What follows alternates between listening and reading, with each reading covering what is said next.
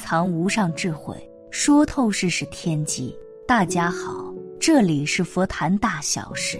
佛教的正统经典浩如烟海，要想全部读完，并非易事。不过佛经也难免鱼目混杂，会产生一些伪经。这些伪经并非佛陀所宣说，而是一些别有用心之人所杜撰，以达到一些目的。自古以来，在佛教的弘扬传播过程中，都伴随着一些民间信仰以及附佛外道的相似法来干扰。有些没有分辨能力的人，还会去相信，因而只见颠倒。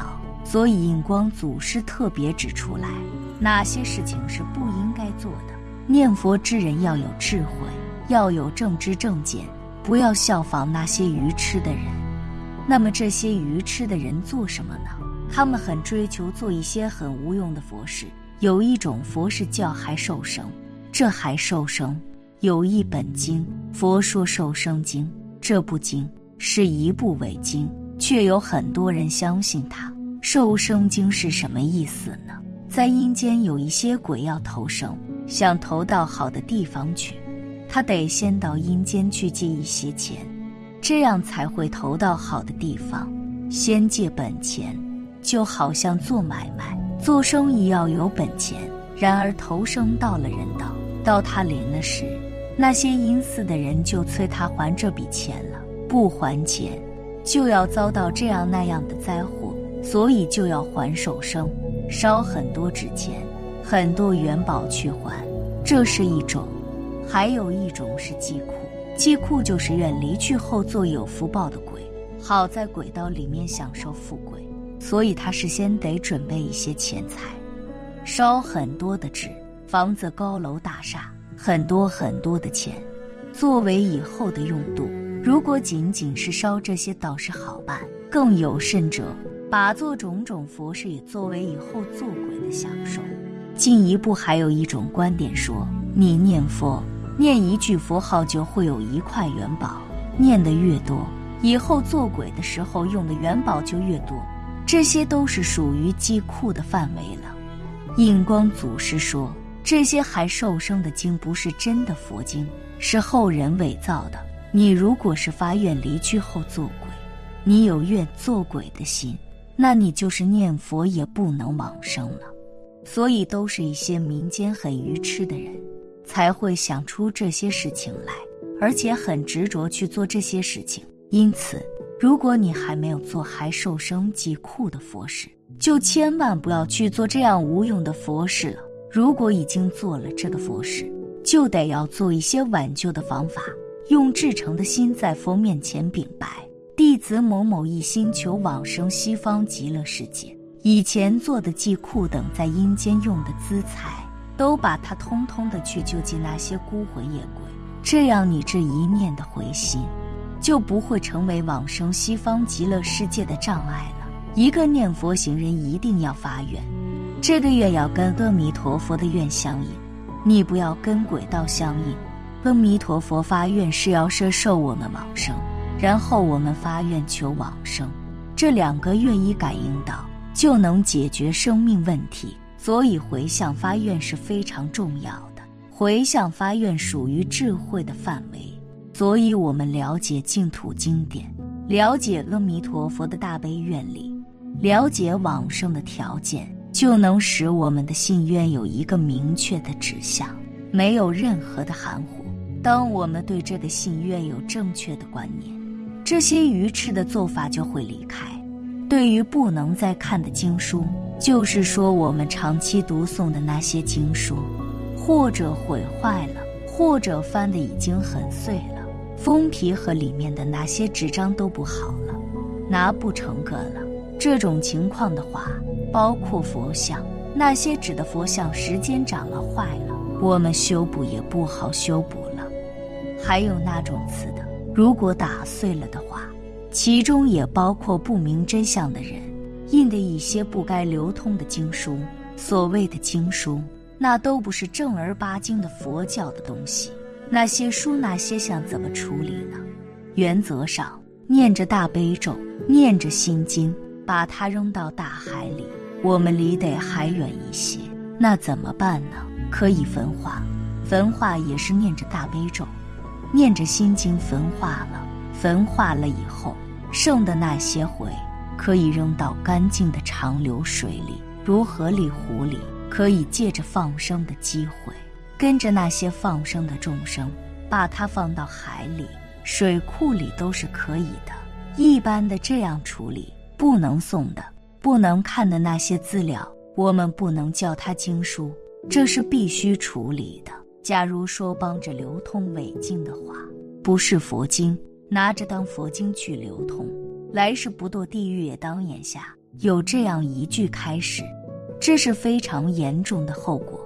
除非是佛学资料，它就是个佛学资料。比如说有人搞了一本念佛灵感录，或者观音灵感录等等，那就是佛学资料了。他没有打着什么经的旗号。还有一种是资料，也是以资料的形式出现。